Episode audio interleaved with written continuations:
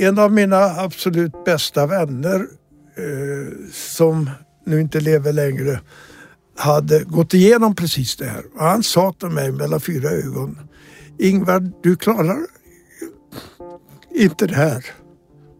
Du måste be om hjälp. Och mina döttrar sa också det. Det är så svårt. Det går aldrig att komma över det.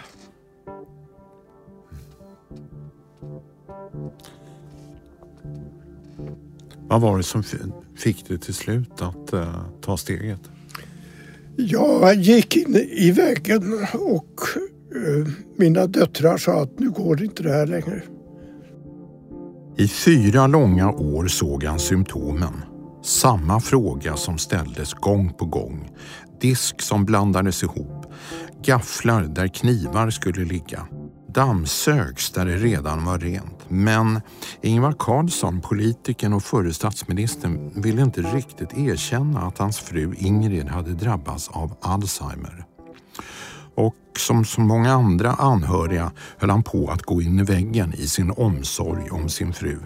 För han visste att den dagen han gav upp, då skulle de inte kunna leva ihop längre. Nu vill Ingvar Carlsson berätta för alla andra anhöriga om sin egen kamp för att kunna ge sin fru ett värdigt liv i skuggan av Alzheimer. Jag heter Henrik Fränkel och jag fick påsken 2019 diagnosen kognitiv svikt. Och jag vill med den här poddserien göra en upptäcktsfärd in i vår tids kanske mest ökända och stigmatiserade sjukdom.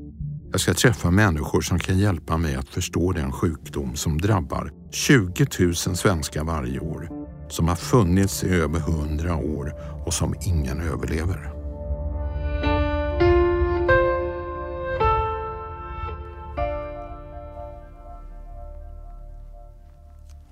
Hej och varmt välkommen Ingvar Carlsson. Tack så mycket. Eh, Precis där du sitter satt Magdalena Andersson för ja, tre år sedan och berättade om sin pappa Görans Alzheimer. Hon var väldigt berörd. Hur är du när du pratar om din fru Ingrids Alzheimer? Ja, det tycker jag är nästan omöjligt att inte bli berörd. För det är förknippat med så starka minnen och så svåra upplevelser och så stora utmaningar att det sitter djupt in i själen. Mm.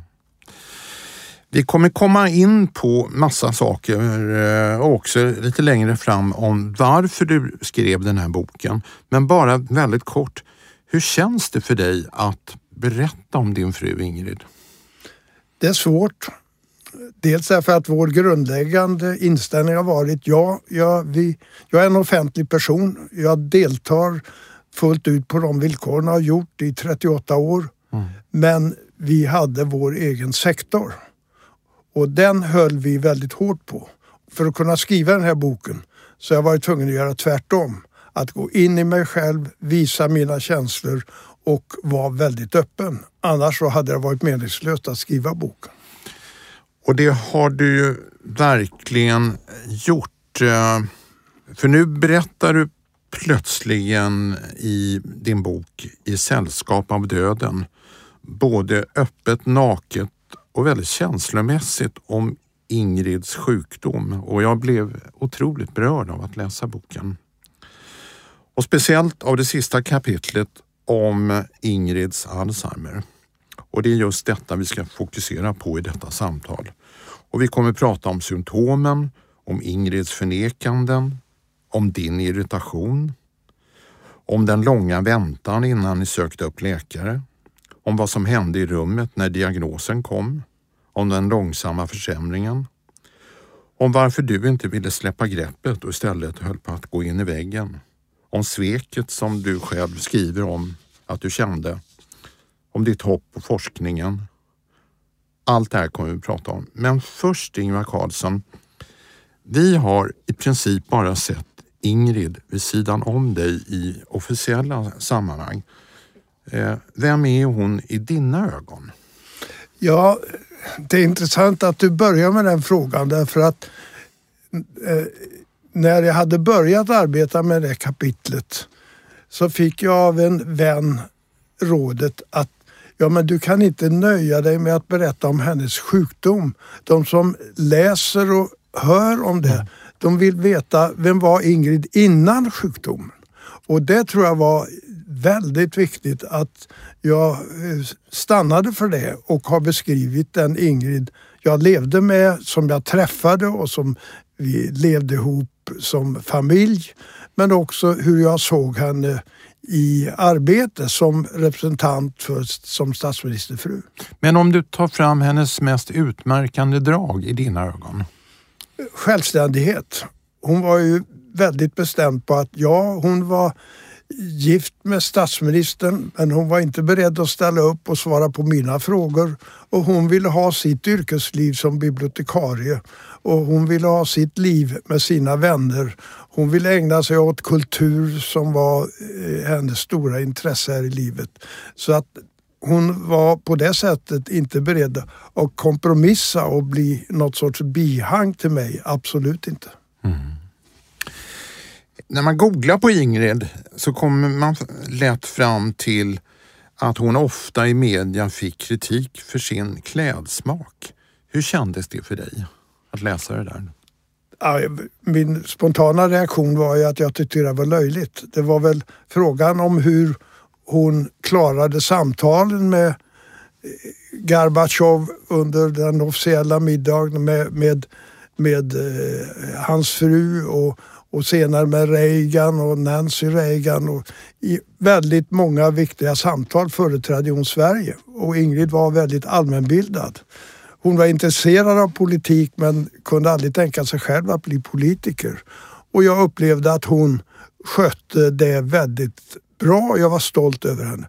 Och då tycker jag det här var tarvliga eh, synpunkter och dessutom var de felaktiga för hon hade verkligen använt experter på kläder till exempel inför Amerikaresan. Men en kväll när vi satt hemma och drack ett glas vin ihop någon månad efter Amerikaresan mm. så förstod jag att hon var väldigt ledsen. Vad var det som hände vid det bordet? Ja, det var, det var helt enkelt att hon skrev att hon hade usel klädsmak och att, att media skrev det alltså? Det, att media skrev ja. det och uh, att det talades om det och ja. skrattades lite överlägset om det. Men vad sa hon till dig där vid bordet? Ja, hon var jag förstod att hon var väldigt besviken och ledsen över detta för hon hade tyckt att hon hade... Det här var det tredje stora besöket. Först var det Sovjetunionen, så var det Kina och så var det Förenta Staterna och däremellan flera andra besök. Mm. Och alla hade, som var intresserade av det här hade kunnat notera att hon skötte sig väldigt bra. Mm. Inklusive jag. Och, Men var hon arg på dig för att du inte hade försvarat henne? Nej, hon var, hon var ledsen. Hon var inte arg på någon. Hon var besviken naturligtvis på de journalister som skrev på det sättet. Men eh, jag blev ju arg på mig därför att jag tyckte att jag hade inte varit tillräckligt lyhörd. Jag borde ha reagerat och, och kanske offentligt sagt ifrån. Men då var det lite för sent. Då hade debatten lagt sig. Mm. Så att det innebar emellertid att jag blev mer vaksam i fortsättningen. Okej. Okay. Mm. Vi ska komma in på det här med eh, Alzheimer. Alzheimer brukar ge sig till känna långt innan den blommar ut. Vad var det första du såg? Eh, vi hade länge tänkt eh, göra en resa på Göta kanal. Vi hade mm. gjort den fantastiska resan ut med norska fjordarna och sett det. Och så sa vi att ja, men, vi har ju vår egen Göta kanal. Men mm det dröjde eh, rätt länge men så bestämde vi oss då att ja, nu var det dags. Och eh, då är man ju på ombord på en väldigt liten båt. Man äter fantastiskt god mat och så är det måltiderna är högtid. Eh, men det är lite obekvämt. Men då vid middagsbordet så upptäckte jag att när vi satt med, tillsammans med en annan familj, mm. man och fru, att Ingrid ställde om samma fråga. Hon hade ju ställt den eh, dagen innan och fått svar och nu kom hon tillbaka till den frågan. Och då tänkte jag att ja, det kanske, det bullrade ju maskiner och, och hon hade kanske sovit dåligt men det var första gången då dess, jag själv kände ett, ett sting av oro. Och sen kom det fler och fler symptom som jag, som jag berättade om i inledningen här av podden. Men vad tänkte du? När dök ordet Alzheimer upp i ditt huvud? Jag har ju varit väldigt engagerad i forskning, inte att, att jag har bedrivit forskning mm. utan jag har sysslat med administration av forskning, strategiska forskningsstiftelsen mm. i Karolinska institutet i Västra Götaland med AstraZeneca. Så att jag kan, eh, inte minst om medicinsk forskning, så är jag relativt bevandrad. Så mm. att jag visste en hel del om den sjukdomen. Min mamma, min mormor, var demenssjuk och min mamma vårdade henne hemma ett år så jag hade sett sjukdomen på nära håll. Ingrids farfar hade grav demens och hamnade på den tiden redan i ett särskild institution i Vänersborg. Så vi hade en rätt god kunskap men det vet du och alla som har sysslat med det. Man kan inte föreställa sig det här på förväg. Det är först när man upplever det mm. som man inser till fullo vilken hemsk sjukdom det är. Men när ordet Alzheimer kom in i ditt huvud, att tänk om det är Alzheimer. Vad kände du då? Långt innan du pratade med din fru om det. Ja, jag började ju tala med henne därför jag är en orolig person. Det framgår mm. av boken av andra skäl. Mm. Så jag kan inte hålla sån oro tillbaka utan jag börjar tala och ställa frågor till henne. Varför gjorde du si? Varför ställde du om frågan? Och det viftade hon bort. Mm. Och det var inte heller överraskande för Ingrid har alltid nedvärderat sina egna sjukdomar vad det än har varit och sagt att nej det här är ingenting, det här behöver vi inte bry oss om. Det gjorde hon där också och då önsketänkte jag ibland och säga att ja, det är kanske inte så farligt. Det är inte märkligt. Man börjar bli gammal. Det, det kan vara, man glömmer namn och sådär. Så jag intalade mig eh, långa perioder att det här var nog inte så allvarligt. Men du hade ju då sett din egen mormor ha eh, Alzheimer. Så när ordet Alzheimer slog rot i ditt huvud, vad var din känsla att din fru kanske var på väg att utveckla den här sjukdomen? Jag kan svara väldigt konkret därför att det var min mammas erfarenheter. När hon vårdade sin mamma ja. så sa hon flera gånger till mig under min uppväxt. Ja, ja, det får vara vilken sjukdom som helst mot slutet av sitt liv. Bara inte demens. Hon upplevde det som så oerhört förnedrande slut på ett liv att behöva se en människa försvinna på det sättet och väldigt plågsamt. Och det hade satt sig hos mig. Min mammas ord. Tänk att hon sa detta och så började jag fundera, är vi nu i den situationen att Ingrid och jag ska uppleva det? Så det var en stark rädsla hos mig som jag hade burit med mig i årtionden. Mm. Det skulle ta fyra år innan ni tog upp saken med en läkare. Vad, vad tänker du om det? Fyra år? Ja, det var det kan... den här rädslan hos dig som, som låg bakom det? Det är en blandning av fler saker och man kan fundera på om det var klokt eller inte. Punkt ett är Ingrid själv vill absolut inte att vi skulle sätta igång någon process. Mm. Jag själv tänkte ungefär så här. Ja, Alzheimer kan man inte göra något åt. Det finns inga botemedel. Ingrid kanske har rätt här. Vi kanske ska leva de här åren nu om mm. det här mm. går långsamt. Mm. Låt oss göra bästa möjliga av det och ta vara på de åren. Du ska tänka dig på att vi närmar oss då 80 mm. och då, är, då börjar man fundera av en lång rad olika orsaker på att det är slutet på livet. Så vi, utan att liksom formellt ha sagt det så blev det så att vi gör det bästa möjliga av de här åren nu. Och vi kunde ju leva i början utan att omgivningen egentligen märkte det. Det var jag som fick skärpa mig när vi var ute på resor mm. och eh, se till att Ingrid inte försvann någonstans. Men vi fortsatte att resa till Lofsdalen, till fjällen. Vi åkte till Gotland, vi åkte till andra ställen. Så vi fortsatte och försökte njuta av livet så gott det gick. Så vad var den utlösande faktorn till att ni trots allt bestämde er för att nu måste vi prata med en läkare? Att Ingrid blev sämre och sämre och jag eh, visste då att man kan inte klara den här sjukdomen på egen hand utan man, man måste ta hjälp. Och då sa jag till vi brukade gå tillsammans en gång per år till vår, vår husläkare. Och då efter ungefär fyra år, det stämde ganska bra, så sa jag med att nu måste vi tala med läkaren tillsammans. Och lite motvilligt gick Ingrid med på detta då. Men jag vill skjuta in en sak här som är väldigt viktig för framtiden och för de som lyssnar på det här. Den dagen forskarna får ett genombrott och kan åstadkomma en hyfsat bra bromsmedicin ska man inte vänta en dag. Mm. Då är beslutet väldigt enkelt. Till läkaren så snabbt som möjligt. Så att jag tror att vi snart är där. Och då, det vi har talat om här, blir ett mindre problem. Därför att då ska man till läkare snabbt som attan. Vi kommer tillbaka till lite lärdomar och också om, om forskningen. Men ni är då hos läkaren. Ni sitter där bägge i rummet och du blir ombedd för det, att för läkaren berätta om Ingrids symptom och hon sitter bredvid dig. Hur kändes det att berätta om vad du hade sett? Väldigt svårt.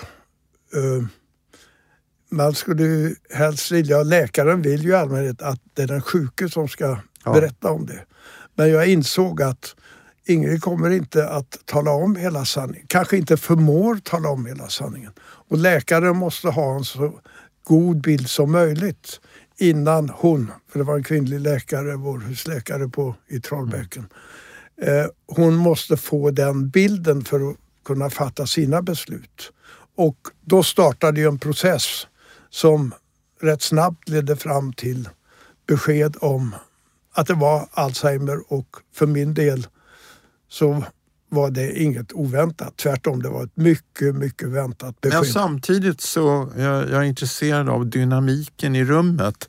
Eh, jag försöker sätta, in, sätta mig in själv, att jag och min partner och jag säger någonting till läkaren som min partner kanske inte vill att jag ska berätta. Kändes det så? Ja, Ingrids instinkt var ju detta att hon själv skulle inte gett den bild jag gav och kanske inte kunde ge bilden därför att hon inte riktigt greppade den själv. Mm. Och det då med en person som jag har berättat för dig och för lyssnarna tidigare var en väldigt självständig person mm. och ville fatta sina egna beslut, inte ville bli omhändertagen på det här sättet. Men jag såg mig tvingad till det och det var det var ett av många led som blev tungt och svårt men som man måste genomgå. Vad sa hon efteråt? Tyckte hon att du hade gått för långt? Nej. En del av det här är töcken. Det, det är så svårt att det fastnar inte i minnet. Men min känsla var en lättnad. Nu hade vi startat det här, att det var nödvändigt. Ingrid visade i alla fall inte en, någon tendens till depression eller djup oro eller något sådant. Eh, men eh, min, min, min känsla var lättnad för att jag hade insett att jag hade kanske inte i alla fall tagit upp det här för tidigt utan hade jag tagit upp det något så var det att det var, för, att det var i senaste laget. Mm. Sen kom beskedet och du säger att eh, det var väntat. Hur tog hon det? Att det var Alzheimer? Ja, Alltså det är ju svårt att riktigt veta vad som pågår även i ens närmaste medmänniskors inre. Men det ledde inte till ett stort utbrott eller eh, aggressivitet eller gråtattacker utan eh, lite sammanbitet att ja, vi får göra det här nu så gott vi kan.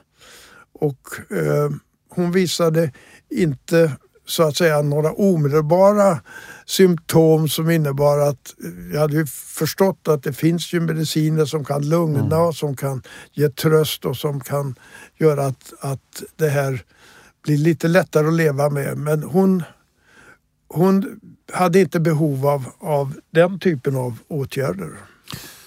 Men hur var dagarna och veckorna efteråt? Ni, ni, det var en ny verklighet ni hade gått in i. Ja, men på sätt och vis så för mig var det en lättnad därför att jag visste att det skulle komma och nu var ändå beslutet fattat. Väldigt snabbt fick vi tid med Tyresö kommun. Mm. Och det måste jag säga, och det här är väldigt viktigt, när man är i den här situationen så är det väldigt viktigt att läkaren agerar klokt och förstående och minst lika viktigt, kanske ännu viktigare, är hur kommunens eh, olika institutioner och experter som har ansvar för äldreomsorgen, hur de agerar. Och det var väldigt bra. Vi fick rejält med tid med rätt människor och inte bara Ingrid och jag utan våra döttrar var med. Och de kom Tänker hem du på med kurator? Och... Med, ja, det var hela, alla de som har ansvaret mm. för att se till att till exempel, och de kom hem till oss. Vi satt ibland uppe i vår lägenhet och också i min dotters lägenhet som hon bor i området. Och så kom de och tittade på lägenheten. De genomförde omedelbart ett antal förändringar för att förhindra fallolyckor, för att eh, undvika risker med glömska, med spisvakt. Vi fick ett antal och trösklar. Man gick igenom alltså grundläggande våra förutsättningar att kunna leva kvar i bostaden så länge som möjligt. Och sedan informerades vi om vad kan kommunen ställa upp med i dagverksamhet och vad finns det för möjligheter att längre fram få hjälp med eh, saker som vi har svårt att klara av. Och eh, det är nog tyvärr så att detta varierar väldigt kraftigt från kommun till kommun för det här är ju, ligger utlagt på kommunerna. Eh, sakta och väldigt säkert så förlorar alla patienter med eh, Alzheimer förmåga efter förmåga. Vilka var de allvarligaste tappen i förmåga som du såg? Det var förlusten av närminnet. Mm. Det var inga, inga, större problem med minnet tillbaka men närminnet hade ju visat sig bli eh, sämre och sämre och vid den här tidpunkten så hände saker som var irriterande detta att eh, saker blir fel i vardagen. Och eh, det går ju inte att ställa sig vid sidan av det utan blir det fel med sorterat med disk och blir det, blir det att soporna hamnar fel eller blir det att eh, man glömmer maten på spisen så bränns det vid och så vidare. Detta går inte att ställa sig vid sidan och frågorna Ska vi dricka kaffe nu? Ja, men vi drack ju kaffe för en stund sedan. Mm vad är klockan? Vilken dag är det idag? Det är små saker som man blir väldigt irriterad på sig själv att man blir arg över. Men det här är en nedslitningsprocess och det är sånt här som man inte förstår om man inte själv har gått igenom det. Man slits ner som anhörig mm. och det är därför det är en anhörigsjukdom. För att alla dessa frågor som pågår hela dagen sliter på en på ett sätt som är, svårt att, att beskriva. Kan du förlåta dig själv för att du blev irriterad? Jag förstår ju det i efterhand men då omedelbart så blev jag väldigt besviken på mig själv och arg på mig själv. Alltså, detta är ju bagateller. Mm. Och ska jag inte kunna svara på tio gånger på en halvtimme om det är så vad, vad, vad klockan är. Eh, men det är en väldigt svår del av Alzheimerprocessen. Det är detta när, när närminnet försvinner så totalt. Mm. Det tror jag alla som lyssnar eh, känner igen sig i också. Du skriver också i boken att du hade svårt att förlika dig med att Ingrid sakta gled ifrån dig. Vad var det du kände? Ja, vi hade ju, trots att vi hade då haft våra väldigt olika skilda liv på sätt och vis med våra olika yrken och så, så hade vi också varit väldigt nära varandra i våra intressen. Vi gick på opera ihop, vi gick på teater ihop, mm. vi gick på, såg filmer, vi reste mycket ihop. Så vi hade levt tillsammans och haft väldigt roligt och trevligt och stort utbyte. Och plötsligt föll det ena efter det andra bort. Därför att Ingrid kunde inte vara med och genomföra det. Mm. Till slut så blev hon av med körkortet. Och det skriver du också om i boken. Det var kanske den största konfliktpunkten. Ja, och kanske den till och med skulle jag säga den enda stora konfliktpunkten egentligen. Mm. Men Ingrid hade eh, tidigt inte bara tagit vanligt körkort utan hon var med i frivilliga bilkåren. Mm. Alltså försvarets som fanns åtminstone på den tiden där kvinnor ställde upp frivilligt och lärde sig köra lastbil och skulle kunna hjälpa till i händelse av krig eh, med att köra bil. Så Ingrid hade erfarenhet också från att köra lastbil. Vi hade kört bil USA runt. Vi har kört många gånger ner i Europa till Italien och vänt. Vi har kört i Norden och vi har haft då principen alltid att köra två timmar och så byter vi. Mm. Och sen kom det beskedet, läkaren sa till mig att eh, för jag sa att hon är väldigt duktig och det som hon har problem med det är minnet ibland var hon ska köra vidare och så.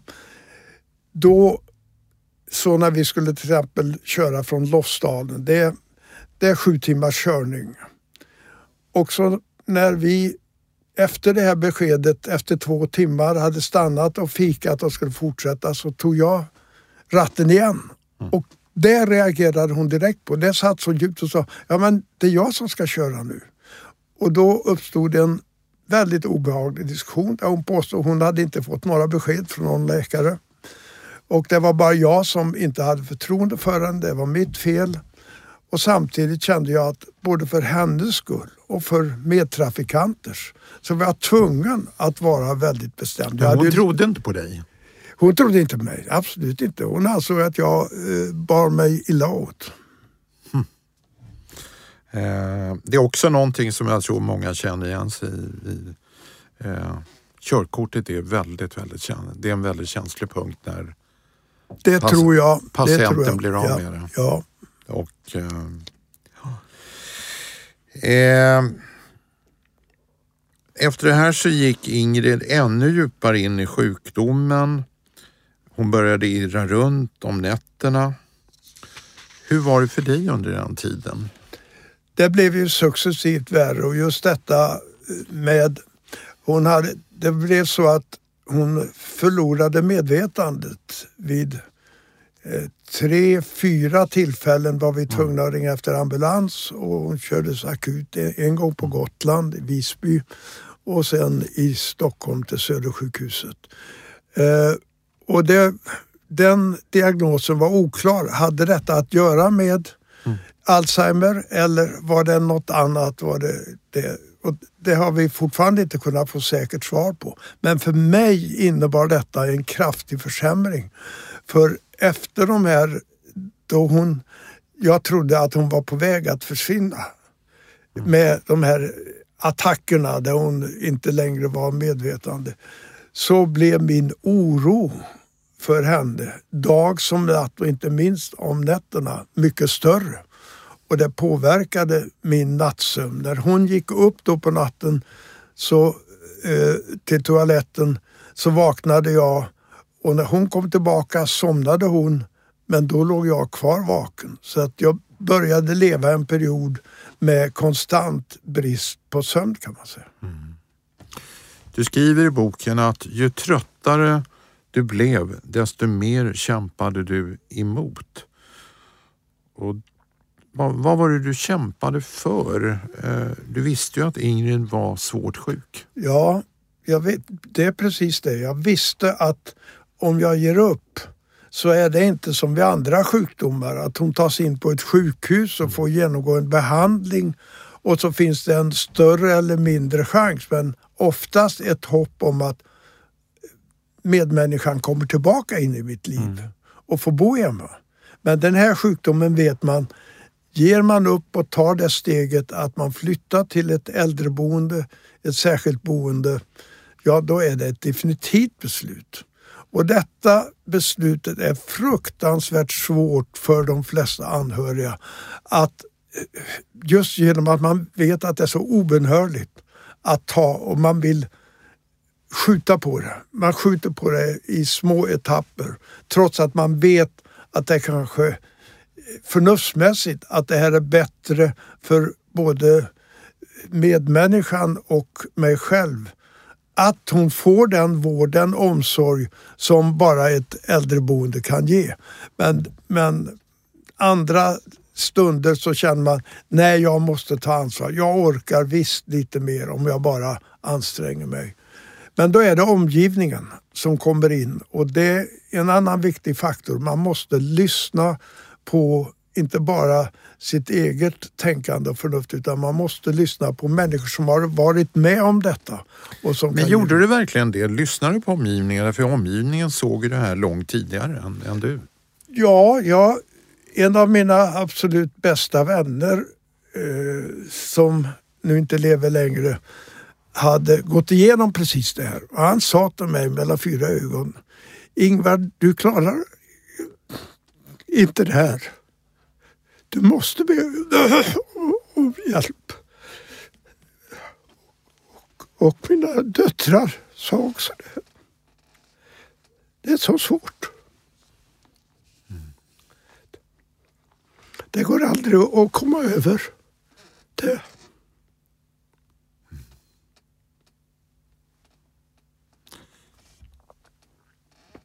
Vad var det som fick dig till slut att uh, ta steget?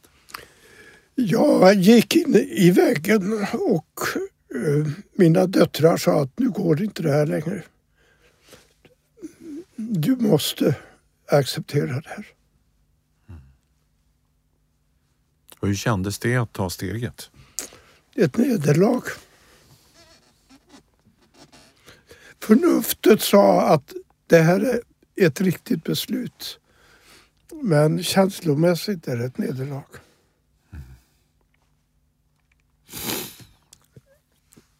Jag blir väldigt berörd av att se dig. Jag märker att du är väldigt berörd av det. Är det allt det här som kommer tillbaka till dig? Ja, det sitter djupt. Ja. Eh, vad sa hon när, när du gav upp? Ja, det måste man hantera på sitt sätt. Att man inte... Ibland säger man att det finns... Det är nödvändigt med vita lögner i den här processen. Mm. Och det är viktigt att man inte oroar den här personen mer än nödvändigt. Och därför så behöver man inte tala om hela sanningen allt utan man säger nu ska vi vila upp oss ett tag och vi, åker, vi ska åka iväg och titta. För man börjar ju i allmänhet med, med dagverksamhet och är man med på det och då kommer man tillbaka efter ett par timmar. Mm. Eh, det blir sen, vi försökte men när jag var akut dålig och inte orkade så fick vi ett veckoboende så att jag skulle få en vecka och hämta mig lite grann. Men det hjälpte ju inte så att det blev så småningom två veckor ganska snabbt. Och sen visste jag ju det att för en dement person att byta miljö varannan vecka, det, det håller inte. Och det hade man också sagt till mig. Så väldigt snabbt så blev det då att vi tog steget till eh, heltidsboende. Och då då är ju personalen väldigt skicklig. I allmänhet tror jag att det är på det sättet. De förstår hur de får den här personen som är sjuk att komma in i den här nya tillvaron och hjälpa till. Och sen kommer man ju själv i allmänhet och hälsa på så mycket som man kan. Och då gäller det att varje avsked måste man vara väldigt mån om att det inte leder till ångest utan på det här, vi ses snart igen med ett glatt ord och så vinkar man och så. Och det, det blir man rätt duktig på. Man lär sig det hur man ska hantera det. Men ändå skriver du i boken att det här var ett, det var ett svek från din sida att ge upp och du har svårt att komma över det sveket. Varför det? Ja, därför att det är ett sånt här definitivt beslut att inte ens partner har rätt att bo kvar i, i det som också är hennes bostad. Men på något sätt så kan, förstod ju också du att hon skulle må bättre av det här mm. och du skulle må bättre av det här. Ändå. Det är därför det här kallas anhörig sjukdom. Man kan inte förstå det här. Man kan inte förstå det utifrån förnuftsmässigt om man inte har gått igenom det. Jag är säker på att bland de som sitter och lyssnar på det här nu mm. så vet de som har gått igenom det precis vad jag menar. Mm. Men väldigt få av dem som inte har gått igenom Nej. det förstår vad jag menar. Och jag ser inte att man kommer längre utan man får konstatera att detta är, det här är en anhörigsjukdom som är väldigt, väldigt speciell och väldigt svår för de närmast inblandade. Och det är inte bara för i vart fall så att säga maken utan det gäller också för barnen. Jag förstår inte hur jag skulle ha klarat det så pass som jag klarade utan två döttrar som har hjälpt oss fantastiskt under den här resan.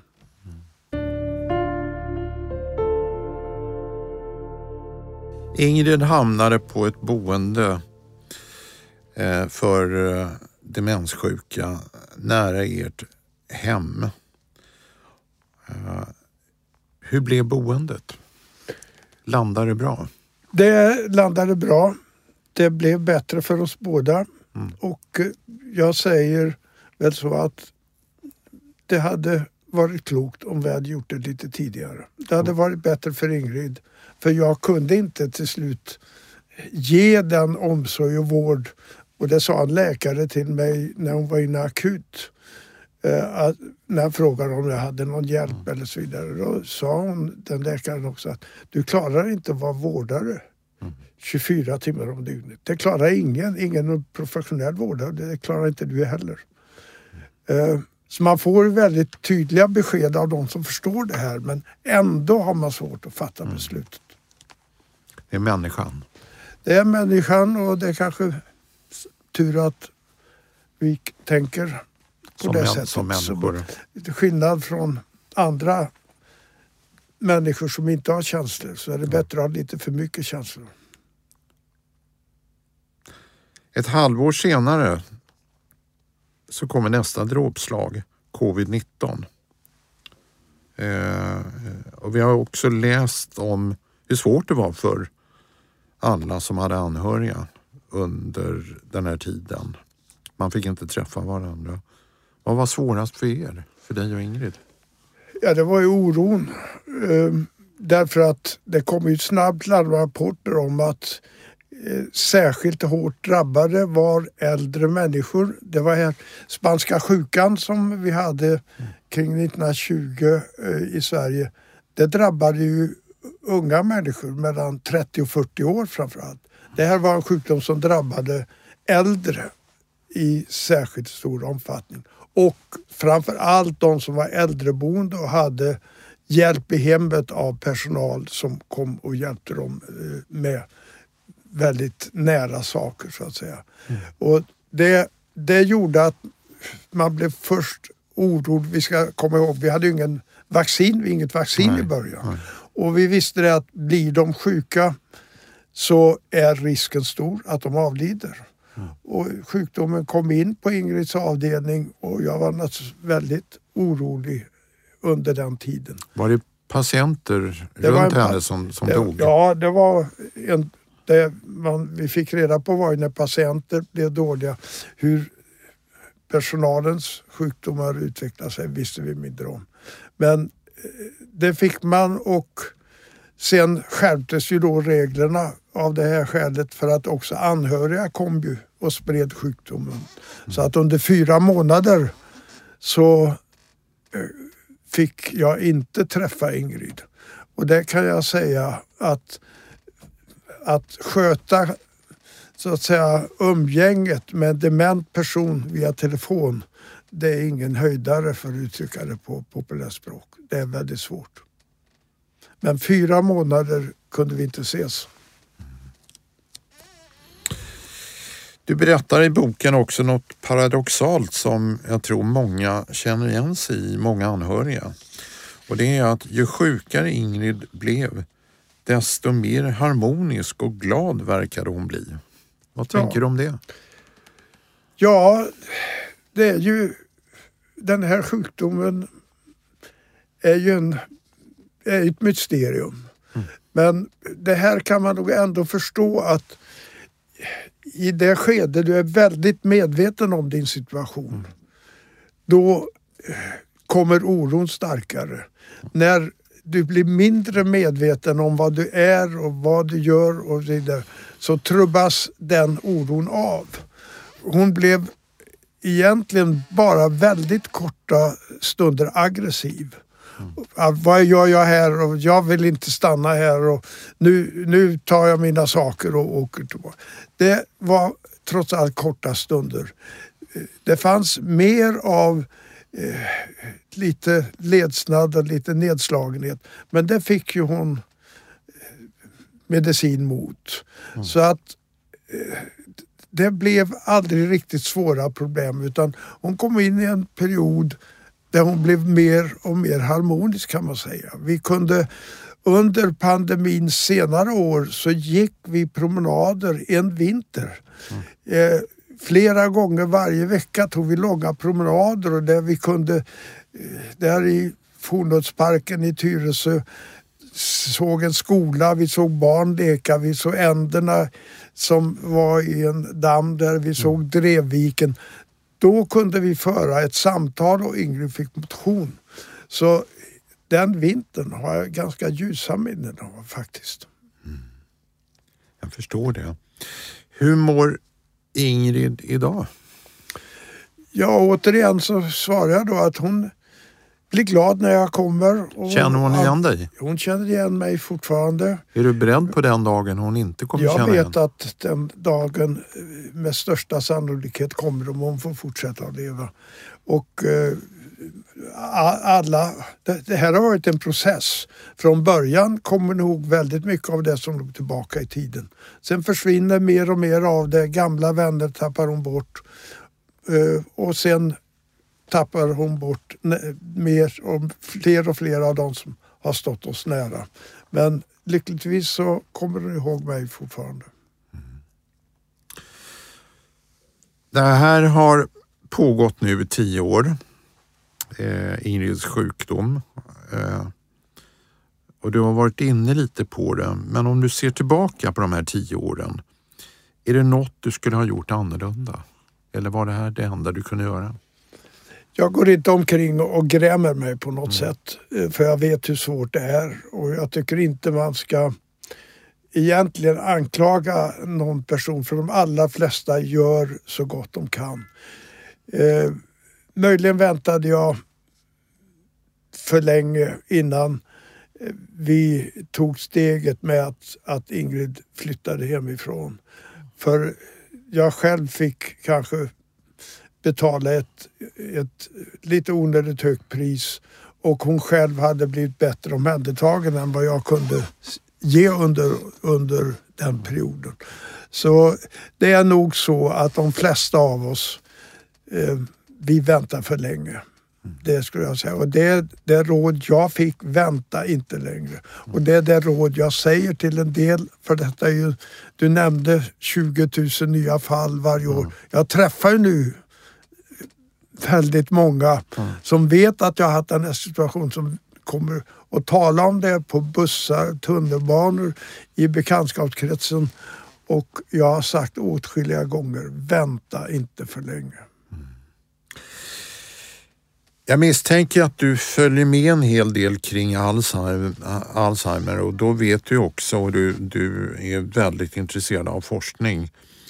Eh, och du vet det är på gång någon form av bromsmedicin. Man kanske inte ska ha jättestora förväntningar på, på effekterna men det har blivit någon typ av genombrott. Är du hoppfull när det gäller forskningen kring Alzheimer? Ja, det är jag och det, jag är det tycker jag på goda grunder. Jag har ju sett i mitt liv hur man har kunnat bekämpa det ena efter tuberkulosen som jag växte upp med. Mm. Som Olof Palme drabbades av som barn, då sjuk ett år. Jag hade fem år innan jag blev friskförklarad från mm. tuberkulosen. Och så kom Calmette-vaccineringen mm. och löste det här problemet. Och på punkt efter punkt så kan jag se hur vi tack vare forskarnas insatser lever längre. Jag tar varje dag nio tabletter mm. för och utan detta skulle jag förmodligen inte sitta här. Forskarna har alltså gett oss längre liv plus att vi själva ibland lever klokare och motionerar mera och gör saker men också som med stöd av vad forskarna har kommit fram till. Så jag är väldigt, jag är väldigt partisk till forskarnas förmån och jag tycker vi ska satsa mer på inte minst medicinsk forskning. Men då, men då är frågan så här. Alzheimer kostar samhället idag över 60 miljarder kronor. Det är en enorm eh, kostnad för samhället, inte minst i slutfasen av sjukdomen. Ett enormt lidande, som jag nämnde, i princip ingen blir botad eh, än.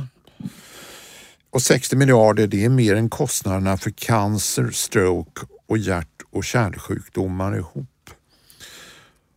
Och samtidigt så ligger fokus i all forskning på att lösa cancerns gåta. Forskningen kring kognitiva sjukdomar får bara 10 procent av det som går till cancer trots att Alzheimer kostar så mycket i samhället och sånt lidande och är en dödlig sjukdom. Kan du förklara det här till mig? Du som är smartare än vad jag är. Ja, jag vill inte vara med där vi spelar ut olika eh, men det, delar det är av det här mot varandra. Jag har själv varit aktiv för i barndiabetesfonden mm. till exempel. Där barn drabbas väldigt tidigt av den fruktansvärda sjukdomen. Så att eh, jag, i, min grundinställning är att den medicinska forskningen totalt sett behöver mer stöd. Men då finns det ändå en sak att betona när det gäller Alzheimer och några andra sjukdomar. Det är att man inte har velat tala riktigt om dem. Nej. En del av cancersjukdomar, mäns prostataproblem, mm. det höll man tyst om väldigt mycket trots att fler män dog av prostata än kvinnor i bröstcancer. Mm. Så även inom cancern har du detta problem att det är vissa sjukdomar man inte har velat tala om. Och de får då väldigt lätt blir det så både av de offentliga medlen och när det gäller insamlingsmedel mindre resurser. Och eh, det, det är väldigt viktigt att man gör allt man kan för att minska sådana negativa effekter och här har definitivt Parkinson och Alzheimer, eh, framförallt Alzheimer, kommit i, i skymundan helt enkelt därför att man vill inte tala om sjukdomen. Man skämdes för den. Det är vi nog över nu och, och jag tror att, att det finns världen över möjligheter nu att, att få betydande ökade satsningar på, på forskning för att först bromsa Alzheimer men vi vill ju helst att man ska kunna bota, bota. den. Jag hoppas att du har rätt. Vi ska börja avrunda. Din bok som jag har framför mig, röd, väldigt liten. Varför liten? Ja, det är tack vare en eh, duktig formsättare på förlaget som kom med idén väldigt tidigt att mm. det här var en väldigt speciellt ämne. Mm. Och en tidigare statsminister som skriver om döden mm. på ett väldigt personligt sätt. och det skulle vara lite det skulle vara annorlunda. Det skulle vara en bok som ingav inte, inte intresse och respekt på grund av sin storhet utan tvärtom mm. en liten och iögoninfallande bok och när jag hörde beskrivningen av hur den, förslaget till det, då blev jag väldigt intresserad, ville att det skulle se ut på det sättet. Mm. Jag har fått väldigt mycket intressanta och positiva reaktioner som jag inte har fått någon, på något sätt av andra böcker jag har skrivit. Nej, nej. Och, eh, nej men den, den, eh, den känns bra att, att hålla i och eh, läsa.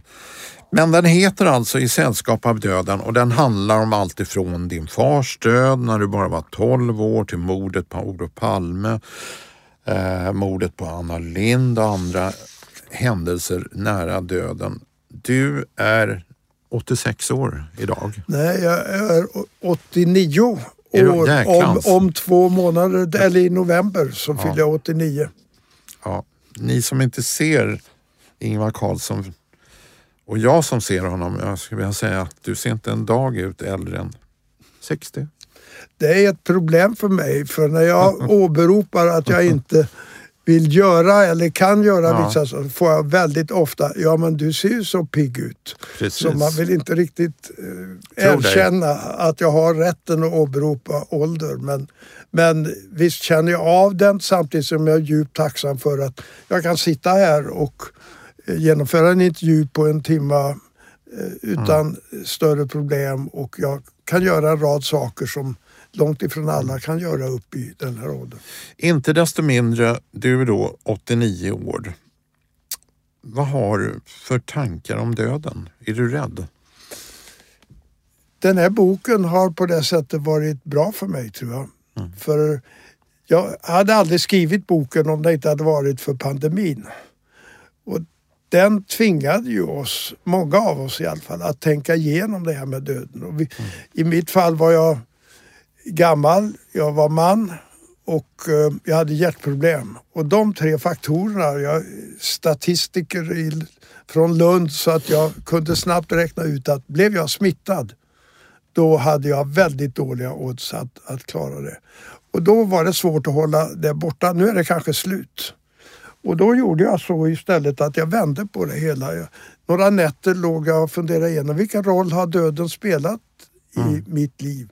Och då kom jag att tänka på att utan döden hade jag ju inte funnits till av det skälet att det var en olyckshändelse, en drunkningsolycka i vår släkt, i min morfars fru som, som gick bort. Hade inte det hänt så hade jag inte överhuvudtaget funnits till. Och sen under hela mitt liv har ju döden spelat en roll och då fick det här en sorts annan dimension. Att jag är tacksam att jag har fått leva så länge. Vi alla ska dö. Och det fanns egentligen ingen anledning för mig av alla att då gå omkring och vara orolig för döden utan jag borde vara tacksam för det liv jag har fått leva. Men innebär det att du inte har någon rädsla längre? Alltså inte... Fortfarande återstår ju hur man dör. Mm. Och det finns den plötsliga döden. Den har jag sett på nära håll den utdragna döden som i fallet med Ingrid.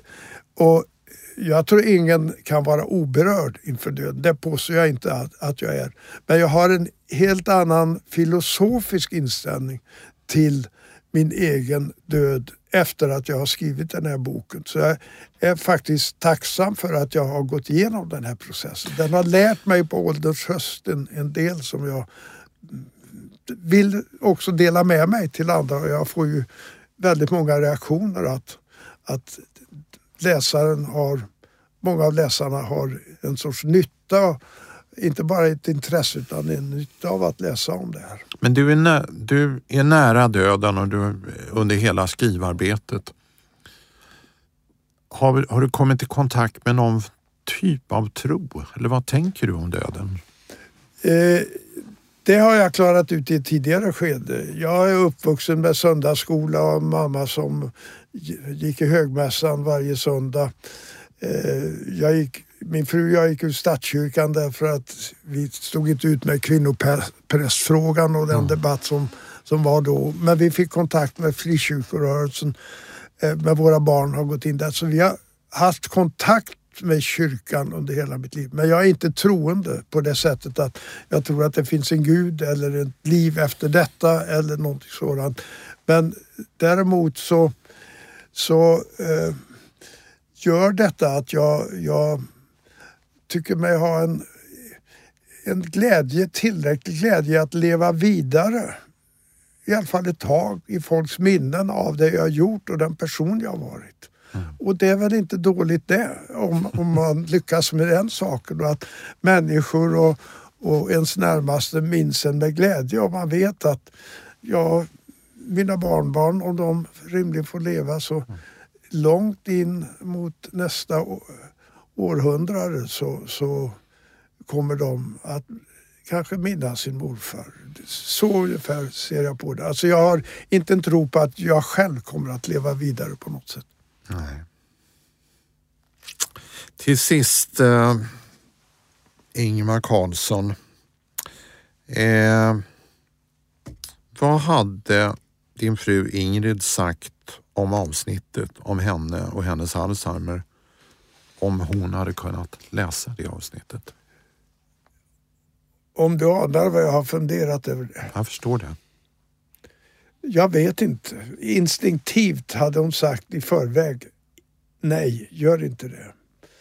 Men jag har ju gjort detta i nära kontakt med våra döttrar. Mm. Och vi tror ändå att de hade fått läsa det som blev det här kapitlet. Mm. Så hade hon sagt att ja, men det är nog bra.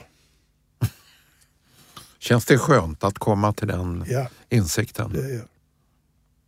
Mm. Tack Ingvar Carlsson för att du ville komma till podden Alzheimer Life och att du ville dela din berättelse med oss. Det betyder oerhört mycket att just du vill vara så öppen om den här fruktansvärda sjukdomen. Och vi har ju märkt också när du har pratat om det hur djupt den sitter i dig. Men det du gör, det bidrar ju till att bryta stigmat och hjälpa andra att eh, inte skämmas eller bli mer öppna med den här sjukdomen. Så det, det kommer vara en bestående insats, tror jag, som du kommer minnas för också. Och tack alla ni som har lyssnat. Vill ni ha ett mejl när nästa podd kommer så anmäl er på poddspelare som Podcaster, Spotify eller andra. Eller varför inte gå in på vår hemsida alzheimerlife.se och anmäl er för de löpande nyhetsbreven. Stötta gärna Alzheimer Life med bidrag för att vi ska kunna fortsätta vår kamp för att bryta stigmat kring kognitiva sjukdomar och för att kunna göra den här typen av poddsamtal. Ni kan swisha till oss på 123 486 6208. Tack och hej. Denna podd produceras av stiftelsen Alzheimer Life med finansiellt stöd av biofarmabolaget BioArctic och den görs på Beppo. Beppo.